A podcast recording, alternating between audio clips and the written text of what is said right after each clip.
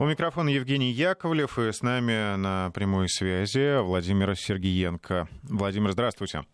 Здравствуйте, Евгений. Здравствуйте, дорогие радиослушатели. Владимир, в кино мы часто видим такую картину. Кабинет психолога, пациент и врач говорит, давайте обсудим ваши страхи. Да. Сегодня я предлагаю вам быть таким специалистом. Я буду вашим ассистентом, а нашим пациентом будет Европа. Будем говорить о европейских страхах. Тогда давайте начнем с киберстраха. Да, новая фобия у британцев — киберугроза. Ну, это не новая фобия. Они живут в пространстве вечной фобии, и просто она имеет не только специфический русский след, это фобия, или русскую окраску, или российскую, как вам угодно. А с точки зрения реальности жизни, конечно, кибератаки постоянно присутствуют, и мне кажется, что э, Министерство обороны Великобритании наконец-то имеет сотрудника в виде замминистра. Имя его очень простое, Табиос, фамилия у него Элвуд. И мне кажется, он слушает Вести ФМ эм постоянно. Иначе откуда вдруг с утра он решил дать интервью Times. И в этом интервью он говорит действительно о том, что э, нужны новые женевские договоренности, новые женевские конвенции по киберпространству. Э, в принципе, проснулись. Я поздравляю Великобританию в лице ее замминистра обороны. И, в принципе, ну, это новый уровень разговора о том, что нужны все-таки определенные конвенции. Почему я говорю, что не слушают вести? Потому что и я, и коллеги, мы постоянно говорим о том, что киберпространство – это то место, в котором очень не хватает определенных конвенций межгосударственных договоренностей. Это очень важный момент. Дело в том, что киберпространство является неподконтрольно госструктурам. Военные друг с другом смогут договориться, спецслужбы смогут друг с другом договориться, правительство правительства смогут друг с другом договориться. Но в киберпространстве существует огромное количество пиратов и огромное количество практически необузданных роботов. Это тоже очень важный момент. Есть роботы, которых выпустили десятки лет назад. Они все еще плавают и плавают. Они не просто загрязняют. Они могут ждать э, определенного сигнала, после чего они выполняют свою функцию. Есть собирательные роботы, есть э, контактирующие роботы, и во время часа X просто эти, эти контактирующие роботы начнут писать письма, атакуют как-то они со всех серверов одновременно. Вообще здесь очень много нюансов. Знаете, вот, например, э, в России что же, наверное, полицейские ходят иногда с такими видеорегистраторами. По крайней мере, я видел. Да, сейчас э, уже ввели, и есть. у сотрудников ГИБДД особенно, да.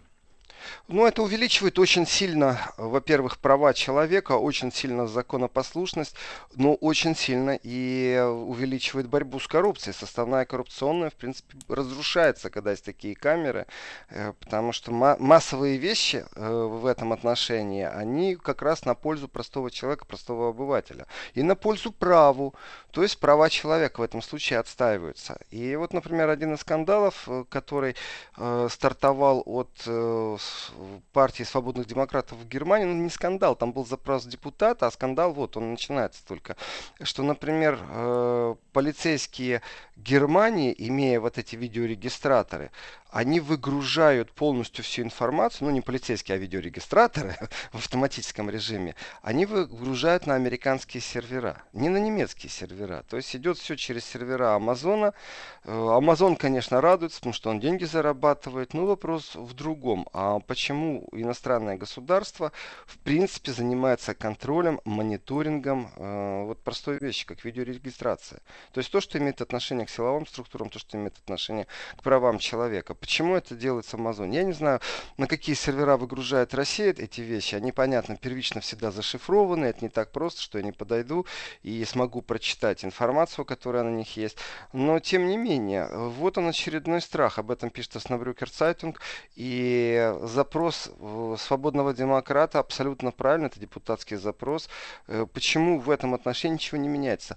Другое дело, что на этот запрос вряд ли кто-то ответит в ближайшее время. Вряд ли будет выделено финансирование финансирования, чтобы э, как-то отрегулировать киберпространство, кибербезопасность. И в этом отношении, конечно, вообще все мысли Европы о киберпространстве кибербезопасности, знаете, официально в, в СМИ, официальная позиция властей и то, что спускается простому человеку в информационном поле с олимпийских облаков политических элит, оно звучало в последнее время так, что кроме России никто угрозу не представляет. Как будто нету пиратов, и как будто они белые овечки. В этом отношении появление информации о том, что с территории Америки была проведена хакерская атака на территорию России, лишний раз подчеркивает, что э, работать надо, и создавать определенные конвенции, как говорит Тобиас э, вот это принципе, проснулись после того, как громкий гром прозвенел.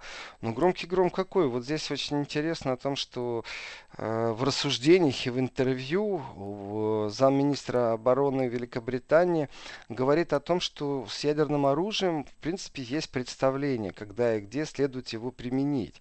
Мне очень понравилось. Никогда и где применят, у них даже в мыслях, наверное, нет, когда и где кто применит по им. Главное, что они знают, где и когда применять. И в этой фразе скрыта большая суть. То есть многие не ожидают, что может и на их голову что-то упасть. Но дальше фраза мне очень понравилась, что есть правила и моральные нормы. Вот факт, здесь я с ним не поспорю. Где прав Тобиас Эллу, там он прав. Где с ним не поспоришь, там не поспоришь. Потому что моральная норма применения – это, в принципе, военные доктрины, превентивность удара, непревентивность удара, а обмен ударами. В принципе, все эти вещи уже отшлифованы годами именно в дипломатическом русле.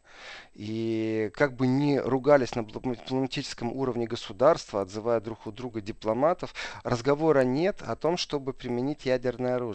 Другое дело киберпространство. Здесь нет вообще никаких договоренностей, здесь нет никаких правил. И уж понятно, моральные нормы здесь полностью отсутствуют. И что же делать с этой ситуацией? В принципе, э, если ядерные державы, их не так много, ну, раз-два я общался, скажем так. Великобритания, конечно, входит в клуб ядерных государств, но, тем не менее, э, это проблема межгосударственное ядерное оружие в первую очередь. Есть площадки, на которых они обсуждаются. Не только двусторонние отношения, это и ООН в первую очередь. Что же касается киберпространства, то здесь, конечно, тоже соглашусь. Я э, с Табиусом, но мне кажется, он все-таки подслушивал Вести ФМ, э, что атаковать могут не обязательно государственные какие-то мероприятия, государственные сервера, ведь атаковать можно и бизнес. При этом можно э, атаковать крупный бизнес, мелкий бизнес, можно, знаете, просто заблокировать больницу, можно электростанцию. То есть не обязательно атаки в киберпространстве направлены на государство, и опасность, исходящая из этих атак, она может быть сразу не распознана, тоже такая вещь.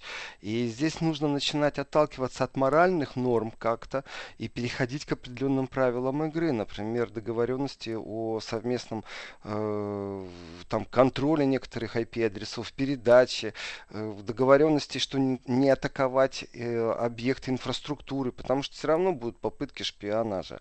Но никто не подпишет сегодня договоренности, в которых я не попробую, как представитель государства, отстоять свои интересы, оставить за собой право проникнуть на сервер другого государства.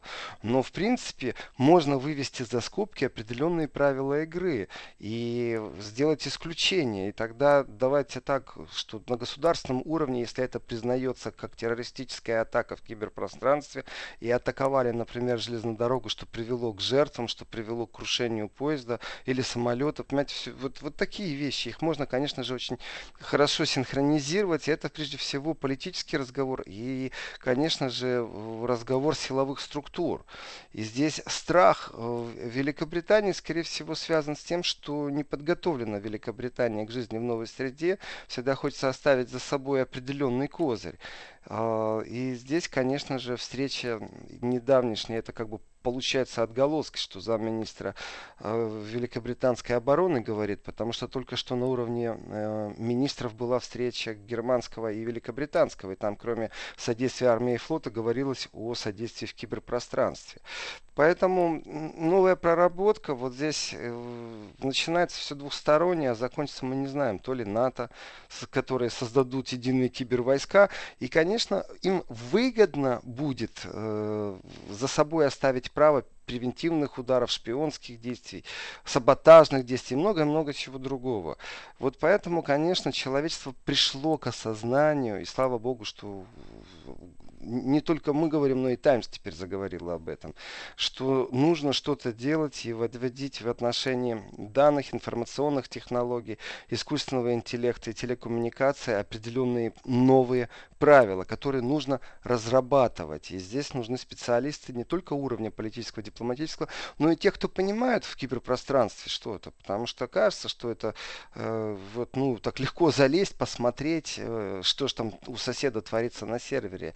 Нет, существуют и системы защиты, которые нужно обходить. Существуют, как я уже упоминал, роботы, которые годы лежат и будут лежать, пока не дождутся определенного сигнала в киберпространстве. И знаете, страхи-то порождаются не потому, что у них на службе, я сейчас у них имею в виду сотрудников Министерства обороны Великобритании, что у них на службе какие-то фантасты-писатели, которые им рассказали об ужасах, что может происходить. Э, дело в том, что по статистике Министерство обороны, а также структуры, которые сотрудничают с Министерством обороны Великобритании, э, были атакованы 37 раз. Из этих 37 раз были похищены э, объекты информации, секретная информация. При этом нам не сообщают, э, кто являлся, откуда исходила атака, кто является заказчиком. Во-первых, скорее всего, не знают. Во-вторых, определить с точностью вот здесь не как принято заявлять в Великобритании, с великой долей вероятности, а действительно определить, с какого сервера и откуда происходила атака, это очень кропотливое дело. И взять... Э, просто сегодня попробовать создать какую-то инфраструктуру, дело в том, что одно государство не в состоянии этого сделать. И если будет определенное содействие, ну давайте рассмотрим вот просто хоррор какой-то сценарий. Атаковали атомную электростанцию, это привело к определенным э, процессам, там, выбросам э, газов, которые ну, загрязняют. Ну давайте более оптимистично, просто оставила полстраны без электричества, например это тоже трагедия такого, знаете, сильного масштаба, потому что вот в Берлине пол района было, точнее целый район, один берлинский район был без электричества. Оказалось, что это не просто люди из трамваев не могут выйти. Оказывается, э, дизельные подстанции в больницах, они только вот операционные снабжают электричеством, а люди, подключенные к аппаратуре определенно, они не смогли получать э, то, что они должны получать э, в больнице. И их перевозили, и не хватало машин для перевозки. Это такая трагедия сильного масштаба, если полстраны без электричества останется. Но вот здесь вот в определенных вещах государство может содействовать друг с другом когда это будет признано как террористический удар или это будет пиратский. И тогда появится определенная этика. Ну, я думаю, что э, службы найдут общий язык и начнут как-то взаимодействовать. И, вы знаете, ведь есть же договоренности о прозрачном небе, когда американский самолет летает над российской территорией, американский самолет-шпион, он же занимается не просто, знаете, полетом, там в иллюминатор сидят люди в бинокль смотрят, он напичкан оборудованием. И вот точно так же э, российский самолет летает летать над американскими э, территориями. Вот здесь вот точно так же можно параллелить определенные вещи киберпространства, определенные прозрачности. Это очень кропотливая работа, и она еще не началась.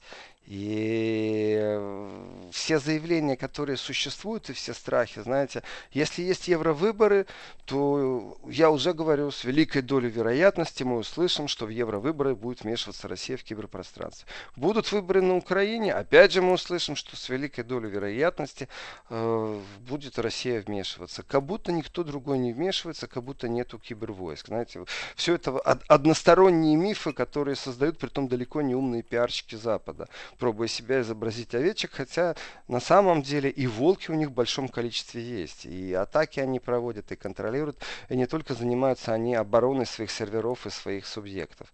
Так что в этом отношении, конечно же, знаете, когда заявление делает там директор нацразведки США, я о Дэнни Коутсе говорю сейчас, то, ну, наверное, ему больше известно о том, что творится в киберпространстве, но заявления его все-таки, они вписываются в этот контекст информационной войны, э, выделения врагов. Ну, хорошо, если идентифицировали вы врага, так давайте договариваться. Вот вам стол, вот вам киберпространство.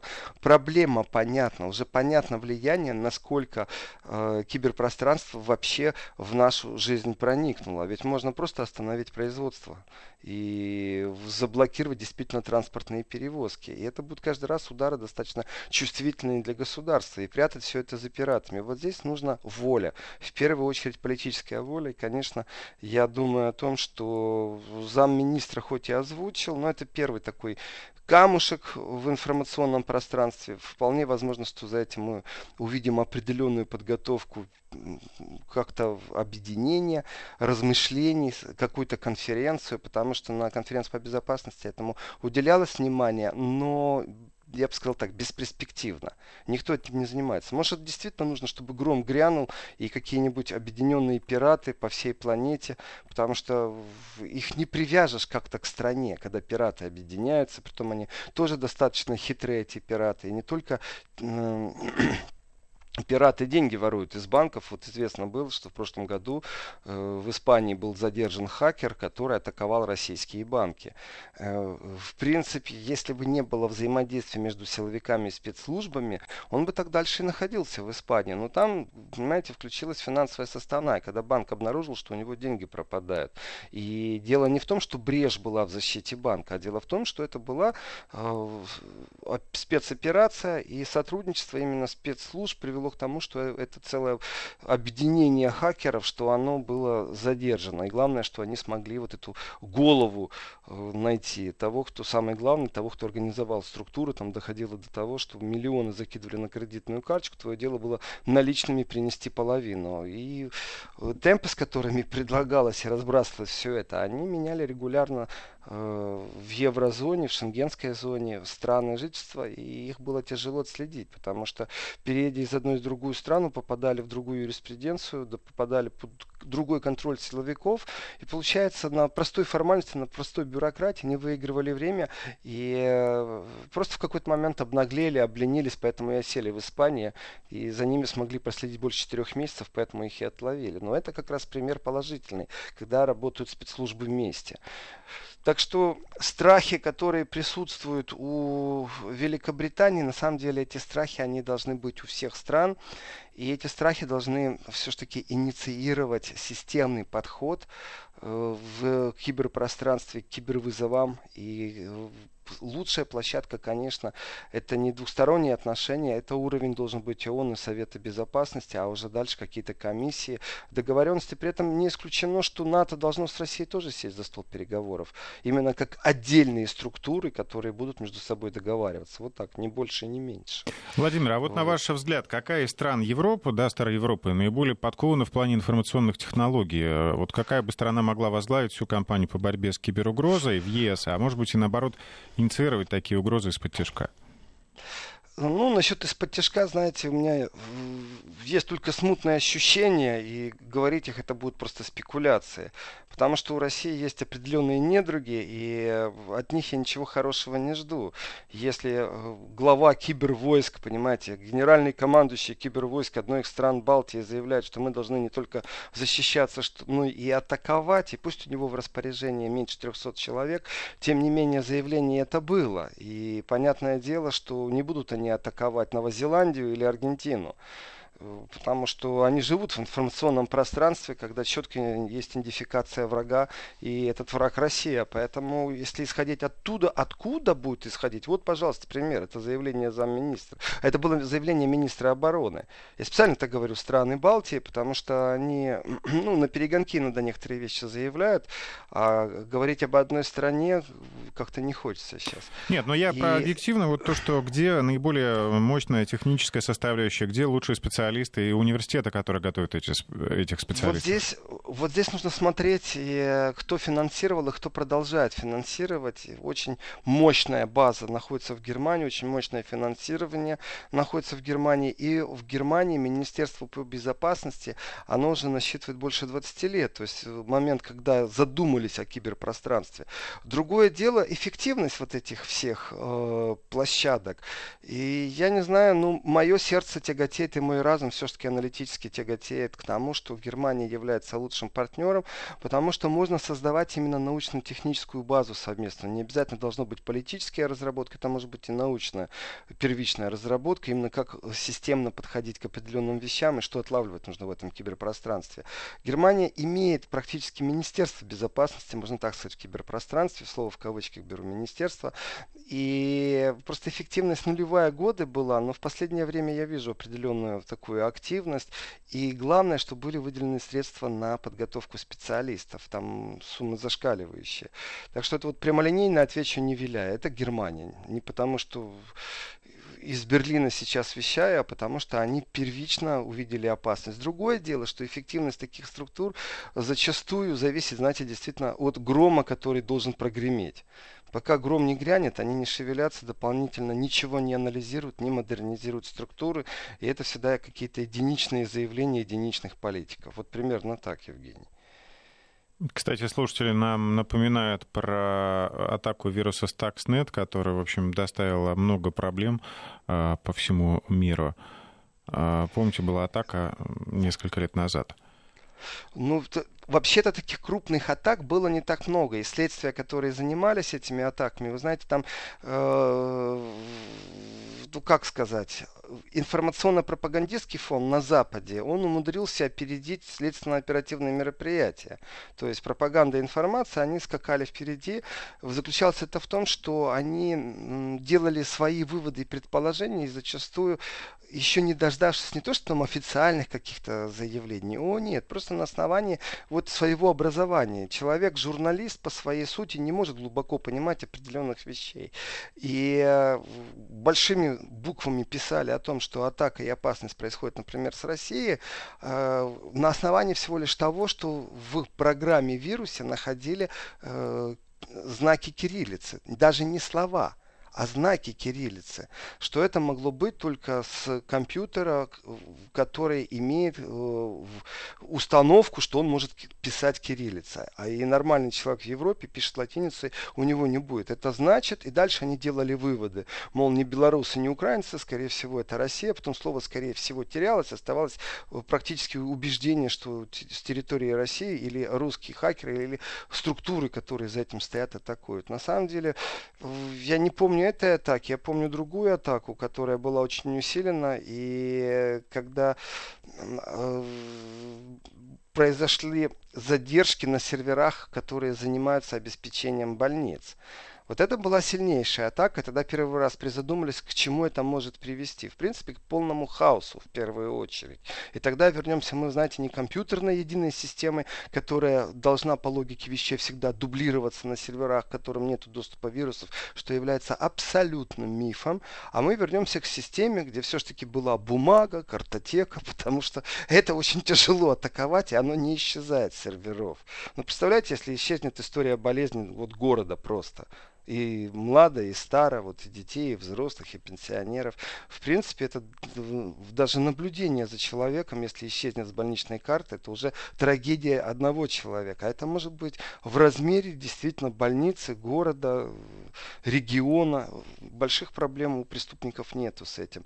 Другое дело, что не всегда стоят какие-то условия. Там была атака, в которой требовали денег. Хотите, чтобы у вас почта снова считывалась? Переведите сумму, включится сразу у вас э, ваша почта. Хотите, чтобы у вас сервис заработал? Переведите определенную сумму. Э, вот эти биткоины, это тоже такая, знаете, история, в которой не отслеживается толком ничто, нигде, никак. И тогда тоже будет вам счастье, мы включим вам систему серверного обеспечения. Так что вот так, Евгений. Да, проблемы серьезные ждут э, Европу и вообще весь мир, если не будет подобного объединения. Мы прервемся на новости и далее перейдем к другим темам. Еврозона. Владимир, мы возвращаемся в студию. Напомню, что Владимир Сергеенко с нами на связи из Берлина. А, переходим далее на страхи Эммануэля Макрона. Давайте, его страхи, они не уменьшились ни в коем случае. И очень показательным моментом, вы знаете, является все-таки это один к одному сопоставление силовиков и протестующих. А, по сообщениям полиции 84 человека по всей стране вышли опять на протесты. Желтые жилеты. 16 раз подряд. Каждые выходные. Молодцы. Как на работу. И порядок во время акции протеста все-таки охраняло 80 тысяч полицейских. То есть практически один к одному. Вот представьте себе, на каждого демонстранта один полицейский. Ну, вот даже непонятно, кто кого там больше боится. И в Париже насчитали там по разным оценкам, кто-то 4,5, кто-то 5,5 тысяч. Аресты были, между прочим, и задержания. Притом они были и примитивные, и во время самих протестов. Э, потому что ну, полиция, я ее даже, я же даже начинаю уже где-то понимать полицию. Были моменты, когда протестующие э, покинули, точнее пытались покинуть э, для них определенный маршрут, выйти, прорваться к центру, и были применены спец, средства. Э, ведь не только в Париже бастуют, в принципе, и в Страсбурге, и в Лионе, и в Барто, и в Тулузе, и Нанте. И вот в тех городах, которые сейчас я назвал, как раз и произошли столкновения. Не так, как в Париже, вот, э, а такие серьезные видео, которые в интернете расположены, вызывают адреналин. Это усиление протестов, в любом случае, я бы так сказал. И самое крупное, конечно, произошло в Нанте столкновение. Но там, вы знаете, вот так правду разобраться тоже не, не, не очень ясно, на чьей стороне это правда. Потому что протестующие решили действительно покинуть улицу, которая была им предписана и разрешена, и как-то пошло.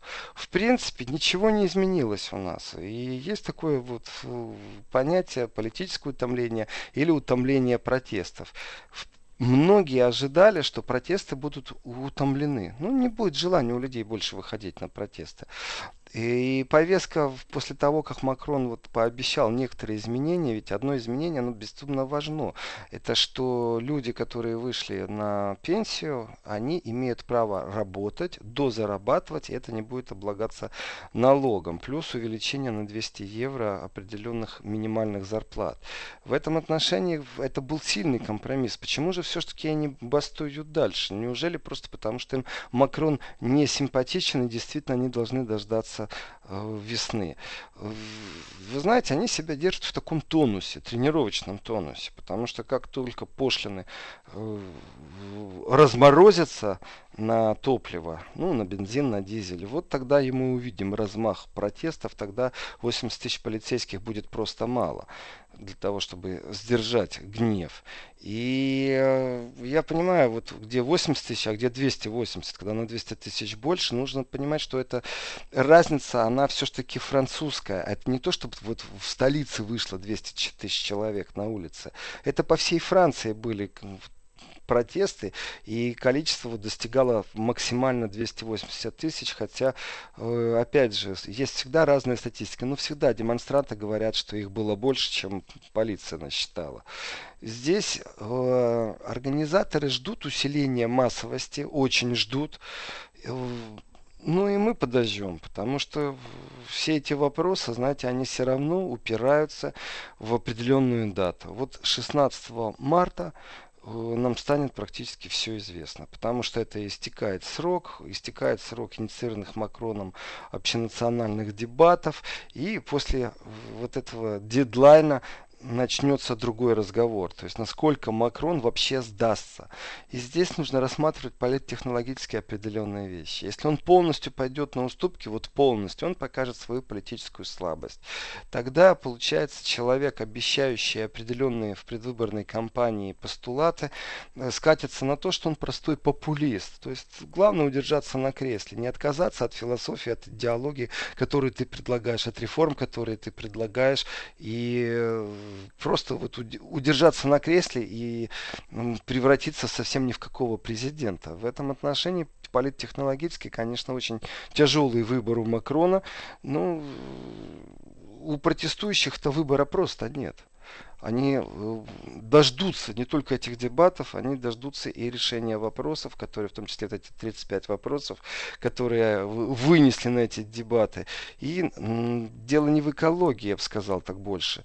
Есть больные темы, конечно, как иммиграция, налогообложение. И здесь Макрон ну, должен идти на уступки, должен. Иначе его все-таки протестное движение, которое держится в тонусе, оно его сможет стереть. При этом провинциальность протестов, вот там в Париже вышло пять с половиной тысяч, или сколько их там вышло, это показатель ну, парижский. Представьте себе, что все вот эти протестующие и те, кто получил сегодня, вчера очередную дозу, порцию слезоточивого газа в лицо, что они все съедутся в Париж. Эта акция будет не каждый день. Знаете, это на Украине можно было автобусы оплачивать и железнодорожный транспорт держать на парах, чтобы во время Че они по команде все поехали в одну точку. И эта точка называлась Киев или эта точка называлась Одесса. Здесь в связи с тем, что что сильно, во-первых, и будет оккупироваться, во-вторых, ну нет таких сил, которые это все профинансируют. Это огромные деньги нужно инвестировать. То в этом случае такие акции, такие протесты, если они будут централизованы и решаться объединиться в протесте во Франции, то это уже будет стычка не такого низкого уровня, знаете, и 80 тысяч по всей стране полицейских.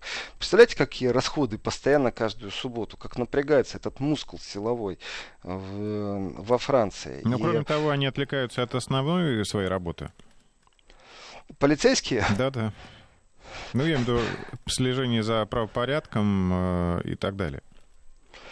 Ну, в данном случае, Евгений, я позволю себе вам перечить, потому что вот как раз по субботам они занимаются своей основной работой и смотрят за правопорядком. Ну, есть Были же погромы да, легкие, есть, да. Есть же, я имею в виду про криминалитет и разные воришки, мошенники, ну и так далее. Борьба с наркотиками от всего же этого отвлекает. Ну, вот такая классическая рутина криминальная. Вот здесь разговоры, Евгений, в принципе, вы правильно ударили по касательной, потому что разговоры очень сильно идут, что полиция начала и бросила своих оперативников на определенные вещи, на которые вот лучше бы она ими не занималась, лучше бы занималась криминальной жизнью. Не надо пробовать под дисциплинарными взысками, взысками, под э, административными протоколами подводить к тому, чтобы во время, когда ожидают, а ведь не только мы прогнозируем, что протесты могут очень сильно усилиться после 16 марта, это зависит действительно у Макрона, насколько он сдастся.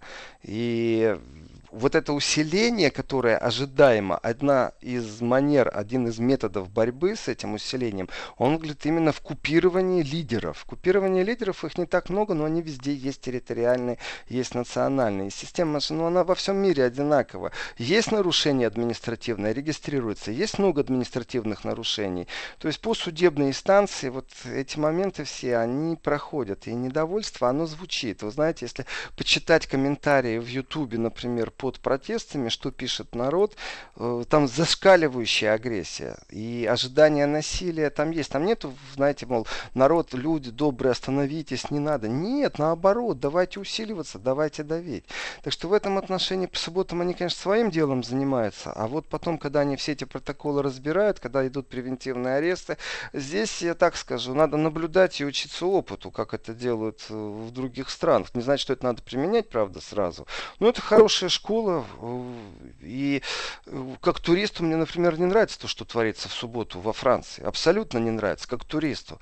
Но я же понимаю их. И вы знаете, кстати, в этом отношении у меня нет никакого желания к тому, что вот косвенно доходит, надеть желтый жилет и присутствовать на этих протестах во Франции, даже э, там вот со своим пресс-аусвайсом. У меня нет никакого желания, потому что нет желания получить слезоточивый газ или чтобы в меня полетела резиновая пуля. Э, полиция достаточно жестко действует и купирует тоже достаточно жестко.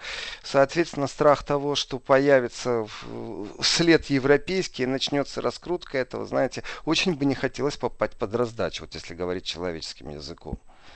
Ну и на тех кадрах, которые иногда можно увидеть, э, в общем, видна и агрессия самих участников протестов. В общем Конечно.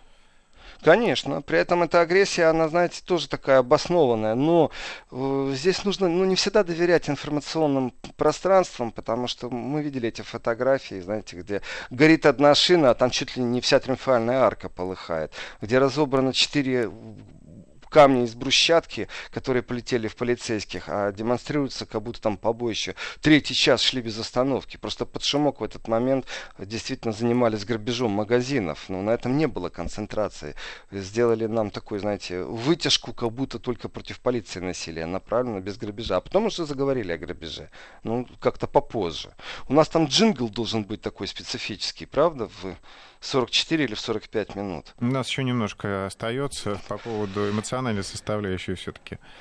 Ну, эмоциональная она сейчас, я бы так сказал, она подморожена, она будет усилена немного позже. Вот действительно, мы ждем 16 марта, и после 16 марта протесты либо пойдут совсем на нет, потому что у них заберут основания, либо они начнут, ну не могут они вечно вот так длиться, либо они начнут усиливаться, потому что Макрон, э, ну скажем, обманет ожидания народа, вот так вот, обманет ожидания, потому что в принципе есть мнение, что он пойдет на глобальные уступки. А вот теперь, просто, ну, Владимир, ну, давайте немножко а вот теперь, да? да. Вести ФМ.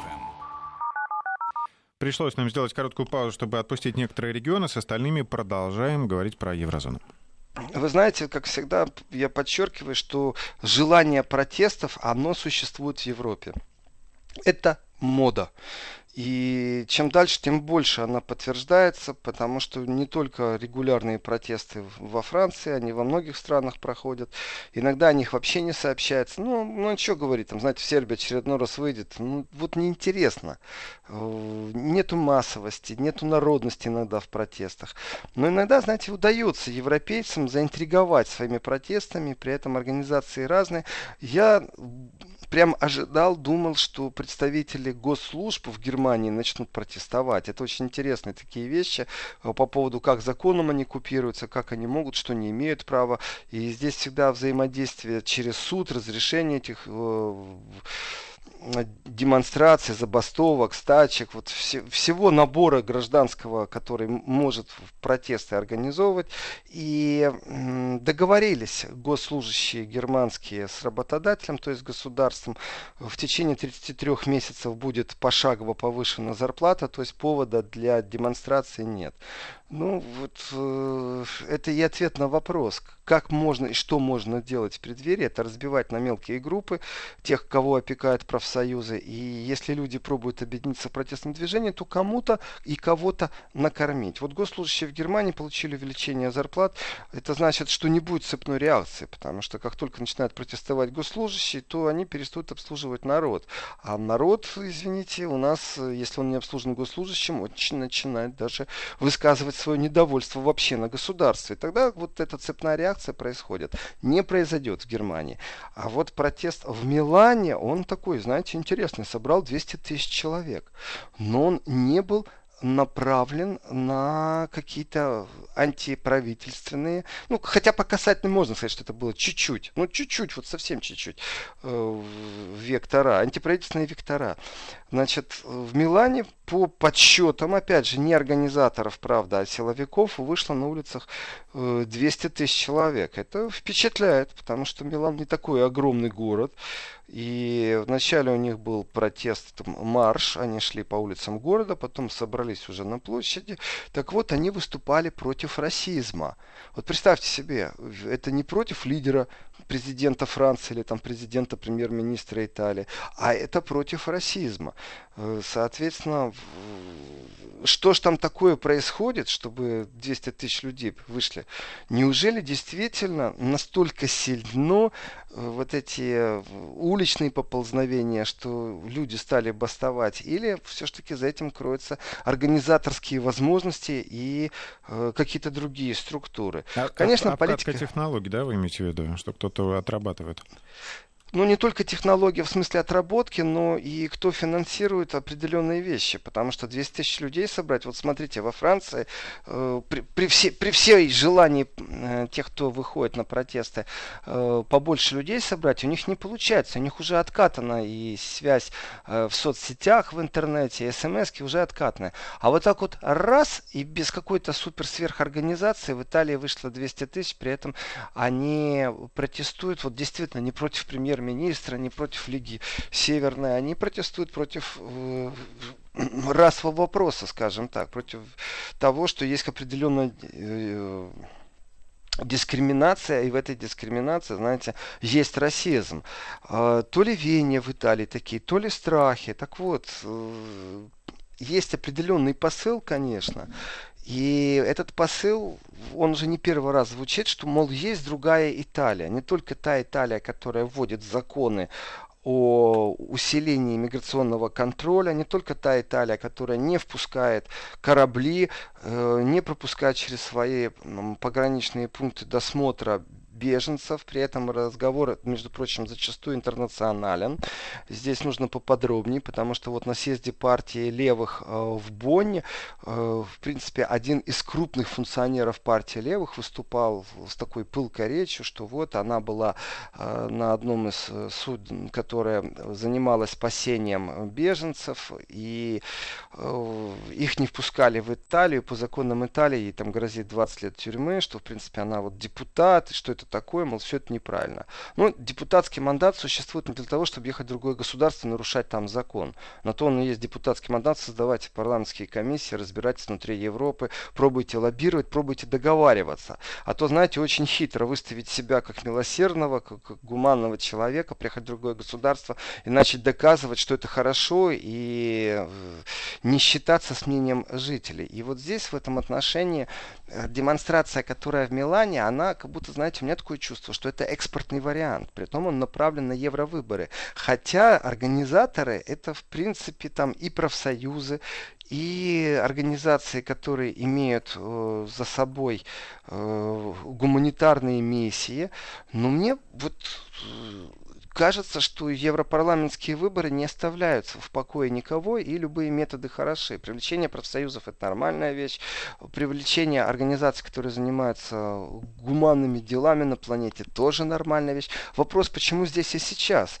И почему так много? Почему 200 тысяч человек? Почему мэр Милана поддерживает эти участия в этой акции? Почему лозунги и почему демонстранты выкрикивают определенные свои кричалки? Знаете, так вот, Э, кричалка, она как раз и говорит мне о том, что, скорее всего, это направлено именно в преддверии европарламентских выборов.